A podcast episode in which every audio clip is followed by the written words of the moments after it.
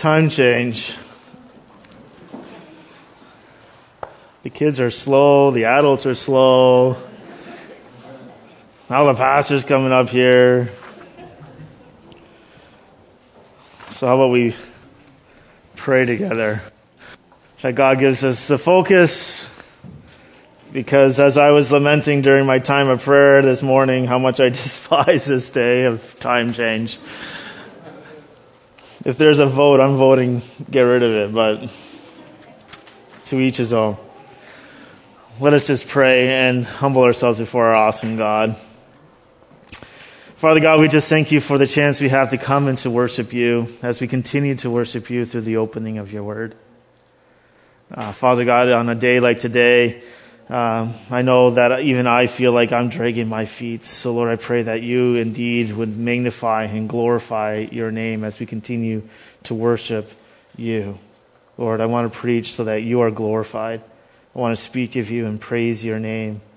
And Lord, there's no way I can do this on my own, as your word clearly states. So, Lord, by your Spirit, help me to preach this sermon with what is needed. Use this sermon to bring glory to your name, joy to your people, and salvation to the lost. And amen. I have a question for you. Let's see if it gets up there. It is. There we go. Have you ever been discouraged by the little progress in a project or a situation?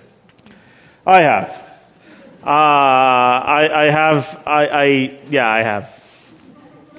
I remember not too long ago, our our house, our house, our previous house flooded, so I had to gut out the whole basement because not only did I find that it was flooded, but that when the when you're pulling off that last that bottom three feet drywall and the two by fours that are supposed to hold up the drywall are starting to fall over behind the wall, uh, that means you have to tear it all down and actually do it right. But one of the most tedious things in the world for me, and I think God has gifted some men and women to do this in a great, amazing way. I'm not one, is mudding and sanding. I can't stand it. It is tedious. It is slow. You gotta wait and then you got to put more on. And more than not, every time I do it, you can always tell the difference between my work and the work of the person who does it for living. See, in this fifth vision that we will see here in Zechariah chapter 4, so if you have your Bibles with you, please open them to Zechariah chapter 4. In this fifth vision, which is a conversation between Zechariah and the interpreting angel, at the heart of what we see here in this message from the Lord to, her, to Zerubbabel is a frustration with slow progress. So if you have your Bibles with you, we'll be continuing on working on chapter, uh, chapter 4, starting in verse 1, going all the way to verse 14. So the word of the Lord says this. And the angel who talked with me came again and woke me like a man who was awakened out of sleep. And he said to me, What do you see? And I said, I see, and behold, a lampstand all of gold with a bowl, with a bowl on top of it and seven lamps on it with seven lips or pipes on each of the lamps that are on the top of it. And there are two olive trees by it, one on the right of the bowl and the other on its left. And I said to the angel who talked with me, What are these, my Lord? Then the angel who talked with me answered and said to me, Do you not know what these are? And I said, No, my Lord. Then he said to me, This is the word of the Lord to Zerubbabel. Not by might nor by power, but by my spirit, says the Lord of hosts. Who are you, O great mountains? Before Zerubbabel you shall become a plain, and he shall bring forward the top stone amid shouts of grace, grace to it. Then the word of the Lord came to me saying, The hands of Zerubbabel have laid the foundation of this house. His hands shall also complete it. Then you will know that the Lord of hosts has sent me to you. For whoever despises the day of small things shall rejoice and shall see the plumb line in the hand of Zerubbabel. These seven eyes These seven, sorry, are the eyes of the Lord, which range through the whole earth. Then I said to him, What are these two olive trees on the right and the left of the lampstand? And a second time I answered and said to him, What are these two branches of the olive tree, which are beside the two golden pipes, from which the golden oil is poured out? And he said to me, Do you not know what these are? I said, No, my Lord. Then he said, These are the two anointed ones who stand by the Lord of the whole earth. This is the word of the Lord. So as you see here, context matters and context is important to understand. Zerubbabel we were introduced to back in Haggai, and in Haggai we, we saw that God commanded the people of God to begin the building of the temple. The temple of God had been destroyed as other nations had come in to bring the people of God into exile. There was no temple. And so God had charged in Haggai, the book of Haggai, to the people, build the temple. And Zerubbabel was part of that. Zerubbabel was part of the people that came out of exile here. And as we look at this first point, we see that God's Spirit conquers the greatest obstacles that we have. In verse 1, we see this, and he woke me. This isn't a dream, this is a vision. He was awake during this whole time. He had been woken up like a man who was awakened out of his sleep, which is kind of rude. You can just imagine his. I don't know if a man wakes up differently than a woman, I don't know. But he's just groggy, right? In verses 2 and 3, we see this uh, begins of the ongoing conversation about, about what the angel is showing Zechariah. And Zechariah sees these lampstands of gold, and we need to go back to the first temple and, and see how in the first temple there were these, these, these gold lampstands that looked very similar to this. And, there, and then this lampstand, there's fire coming out of it, which is often representing the presence of God. And around these bowls were lips or channels or pipes. And we'll see what each of these elements will mean later. But what you are picturing is a lampstand that is being fed directly by oil from the trees by these pipes. You know, we need to remind ourselves that it's important to not get too wrapped up in the picture and forget about what the picture is pointing us to and ignore all of these things. So Zechariah is confronted with this amazingly stunning image, this stunning scene that is centered around these lampstands of gold. As we continue on, we see in verses 4 and 5, as, as Zechariah says this, What are these, my Lord? You know, this conversation between, the, between Zechariah and the interpreting angels revolve around the identity of these two olive trees. And the angel replies to Zechariah with another question Don't you know? It's kind of funny. Three times this happens in this text. This question is making it look like Zechariah should know what is going on, and clearly he doesn't. And if you've been reading this over this week, as I was reminded of on Wednesday when I was leading prayer meeting, uh, this really gives me and you some encouragement. How often is it hard to understand what these visions are talking about? Zechariah doesn't even know. So the angel, instead of answering the question, gives Zechariah a message to Zerubbabel. So remember the context. The people of God are building the temple. The foundation has been laid. They're beginning to build it all up, getting all the stones in there. So in verse 6, we see this. This is the word of the Lord, Zerubbabel. And Zerubbabel was one of the people that came back from Babylon. He had built the altar of the Lord. He had laid the foundations of the temple. He is the governor of Judah. He is the son of Shealtiel, which means he's from the line of David. And then God comes along and he says these things. Then he said to me, This is the word of the Lord to Zerubbabel in verse 6. Not by might, nor by power, but by my spirit, says the Lord of hosts. Not by might, not by the might of numbers, not by power, not by physical strength, but by my spirit, says the Lord of hosts. Like the golden lampstands will be given the resources from outside of itself, Zerubbabel will rebuild the temple by the power of God's Spirit and not by his might, not by his strength, but by God's. See, when you're looking at this vision, the angel directs our attention from the lights to the flow of the oil that is flowing to the lamps, that is fueling the lamps. And when you look at the Bible, oil is pointing to the Spirit of God.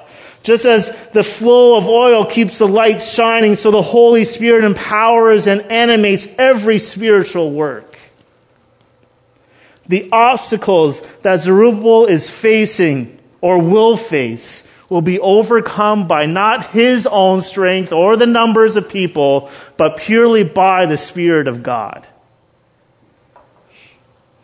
Which comes to this verse 7. Who are you, O great mountains? And it must have felt like a mountain. This task of rebuilding the temple must have looked like here's this temple, now get rid of it. Something impossible. And God comes and says, Who are you, O great mountain? The obstacle that is in the way will not stand against the Spirit of God.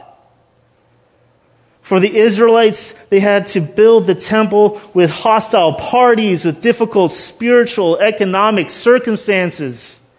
And God comes and gently comes alongside of Zerubbabel, who's the leader of the people, and he assures him that these obstacles will be overcome.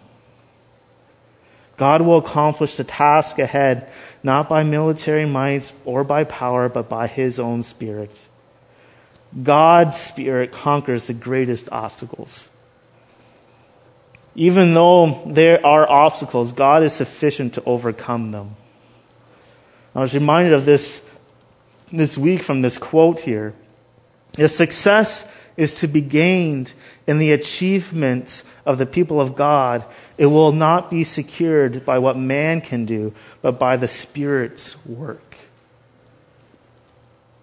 See, the key verse here in this first seven verses is not by might nor by power, but by my Spirit, says the Lord of hosts. It really is the motto, isn't it?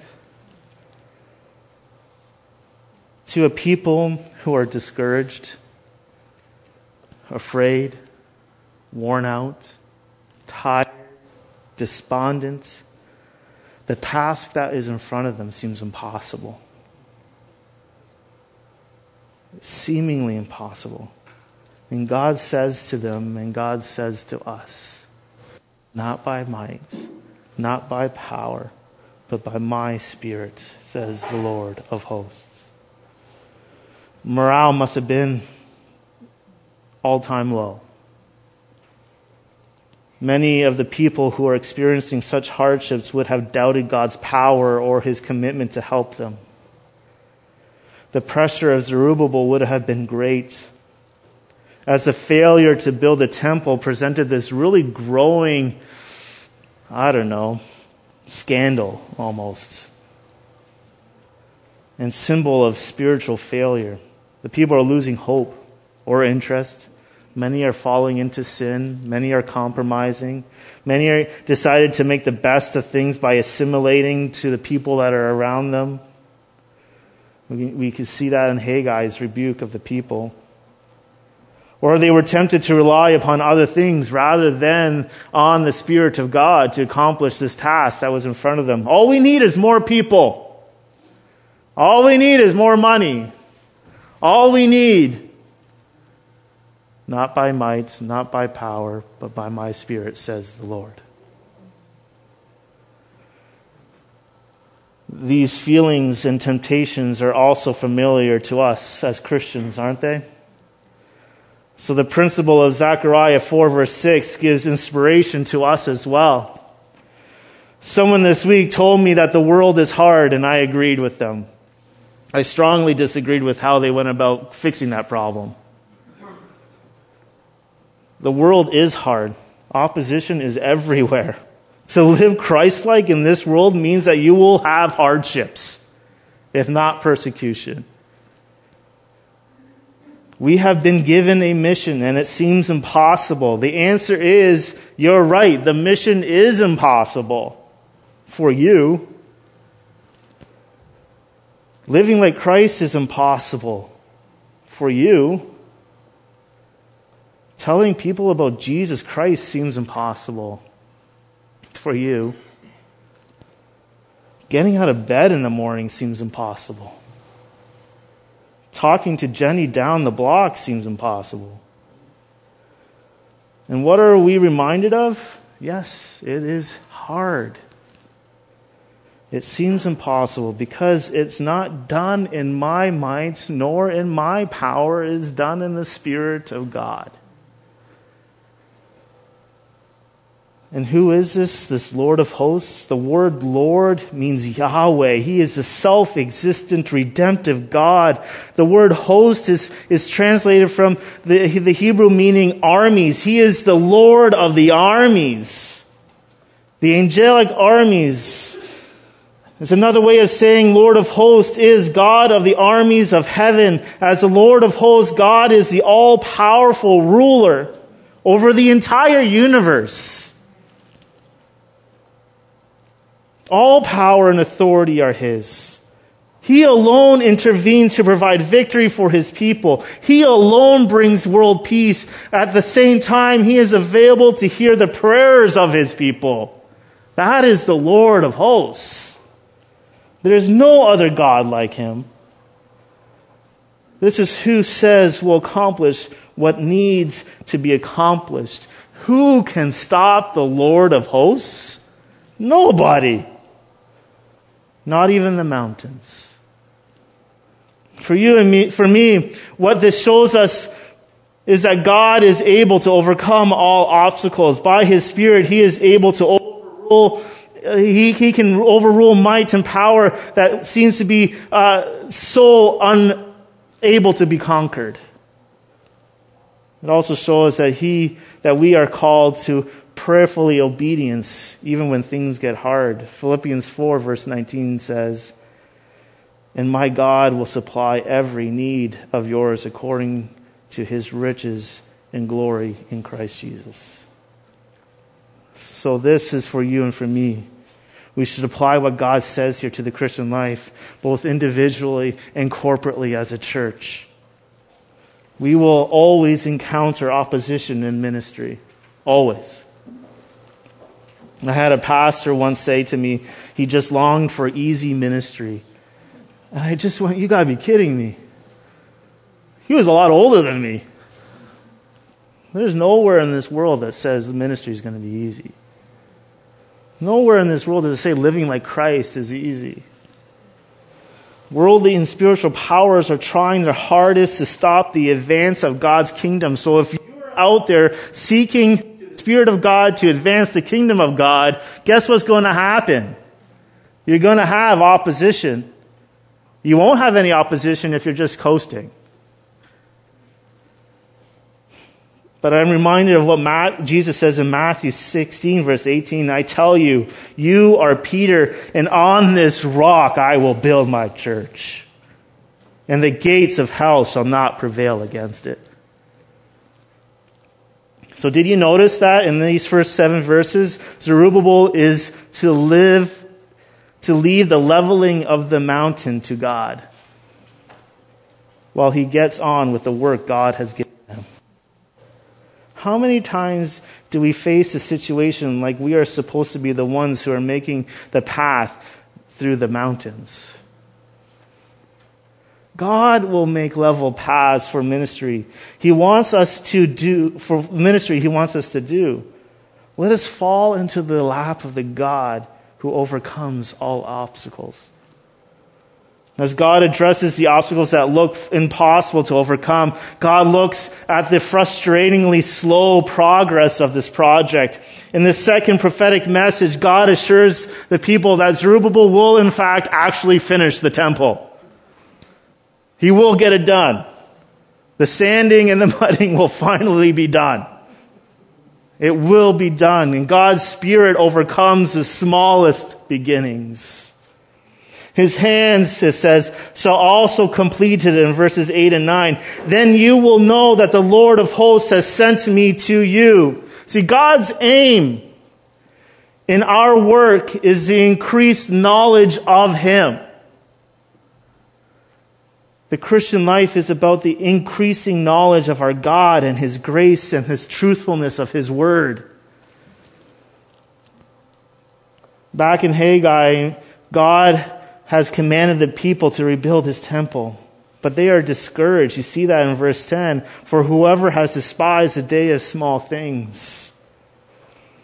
It's showing that some people are very frustrated right now.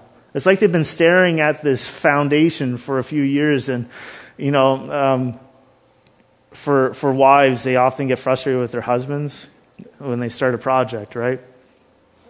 I, I have a, he's not here, so I can make fun of him. Uh, my father has been working on my basement, his basement. It used to be my basement. That's where my room was for 30 years. right? It's gotten to the point now that he has to start all over again.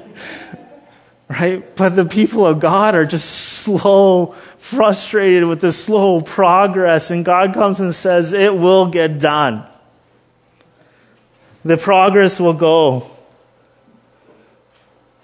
the progress will happen. The community were just frustrated over the slow and painful progress of rebuilding and wanted to make their frustrations heard.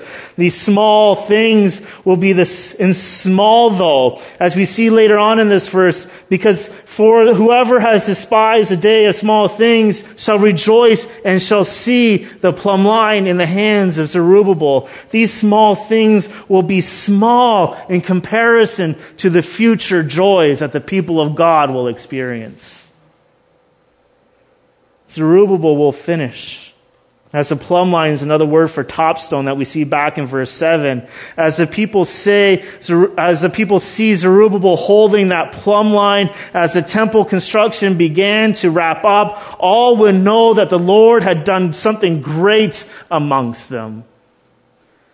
During the small things, you have to keep your eyes focused on Christ. You have to. And as we see another thing in verse 10, these seven eyes, these seven eyes are the eyes of the Lord, God's transcendence and sovereignty. So when we look at this verse, for whoever has despised the days of small things shall rejoice and shall see the plumb line in the hand of Zerubbabel. Do you ever get frustrated with the small results in life? The small progress throughout life? There aren't enough baptisms. There's not enough people coming to know Jesus. There's not enough. There's not enough. People aren't growing fast enough. I'm not growing fast enough. The church isn't growing fast enough. You ever get frustrated? Put your own situation in there. The people were here. The people of Judah were discouraged at the laying of the foundations of the second temple and also at the rebuilding of it. The question in this verse reminds us not to judge God's work by human standards. Even these skeptics will be brought to rejoice over God's faithfulness. Because we know that even though the progress was small, the temple gets built. So let me ask you this Have you ever felt frustrated with the slow and painful progress of a project or a situation. God's people sure did. This vision reminds you that God is with his people to strengthen them. The vision gives us great encouragement to the people who have become despondent and discouraged and keep and couldn't keep going. In elementary school, in grade seven, I believe it was, I had to do a project. I went to a private school so I did a project on Hudson Taylor. Hudson Taylor was a missionary. He started the uh, Chinese Inland Mission way back in the 1800s. And as I was reflecting upon this, because it was a bad time for my life when I was in grade seven and eight, because I neglected to do the project, so I had to spend a whole weekend uh, doing it. So it's like right ingrained in my brain. Kids, don't procrastinate. It just makes things worse. But Taylor, Hudson Taylor experienced when he began to dream great things to, to serving God as a missionary to China in the mid 19th century. Among the many obstacles were the difficulty of learning the Mandarin language, his lack of money, and the fact that he recently had fallen in love with a woman. Those are big things. He didn't know the language, didn't have any money, and he fell in love with a woman. Those are pretty decent obstacles in my mind if you're going to go to China. Believing that God had called him, however, Taylor pressed on with his plans. One pastor asked him how he expected to get so uh, distant to a place with no money. Taylor said this It seemed to be probable, he writes, that I should need to do as the 12 apostles and the 70 had done in Judah go without a purse or scrip, relying on him who had sent me to supply all my needs. Unable to find a suitable missionary society to support him, he didn't even have backers, okay? Not able to find that Taylor concluded this So God and God alone is my hope, and I need no other. Warned by an inexperienced missionary that with his light colored hair and his blue eyes he would be rejected by the Chinese people, Taylor entrusted this problem to the Lord as well. Taylor had a mission. The mission was to go and make disciples. Called him to go make disciples in China. And he sat there and he listed all of the things, all the obstacles that were in his way from accomplishing the mission. And he said, I'm going to leave it to God. History tells us that Hudson Taylor did actually go to China, even though he didn't know the language, didn't have any money, fell in love with a woman. He did go to China. He did start the China Inland Missionary, a great missionary society that succeeded in reaching millions of people with the gospel of Jesus Christ. One of Taylor's mottos is in the line of what I just said. A little thing is a little thing, he said, but faithfulness in a little thing is a big thing. This is an amazing truth that we have. And aren't we called to do the very same thing, the thing that seems impossible? The, impossible has happened to you if you are a Christian. You've been saved. You couldn't do it yourself. It's impossible. You were dead in your sins, the Bible says. You were an enemy of God Bible says. The Bible says in Ephesians that you are an object of his wrath. All of these things say that you cannot do it on your own. But Christ steps down from his throne to die, to be born of the Virgin Mary that we were just talking about with the Apostles' Creed, to be born, to raise up, to die on the cross, to live a perfect life, and to die on the cross for our sins so that anyone who repents and believes in Jesus Christ can have life. Anything that we think is impossible is not that despite our sin against a holy God, He has made it possible for us to come to Him and be made right, to have our brokenness healed, to be found rather than to be lost, to be made righteous rather than sinful, to be in the light rather than in the darkness. These are all things that God has done. And God says, For whoever has despised the day of small things shall rejoice and shall see the plumb line and the hand of Zerubbabel there is a real temptation when times get hard, when things get frustrating, when we get frustrated with the small things, the small progress, and not to rely upon the Spirit of God, but to rely on the things of man. It is only the gospel that will change people. That is the only thing. And any other gimmick that you can come up with won't work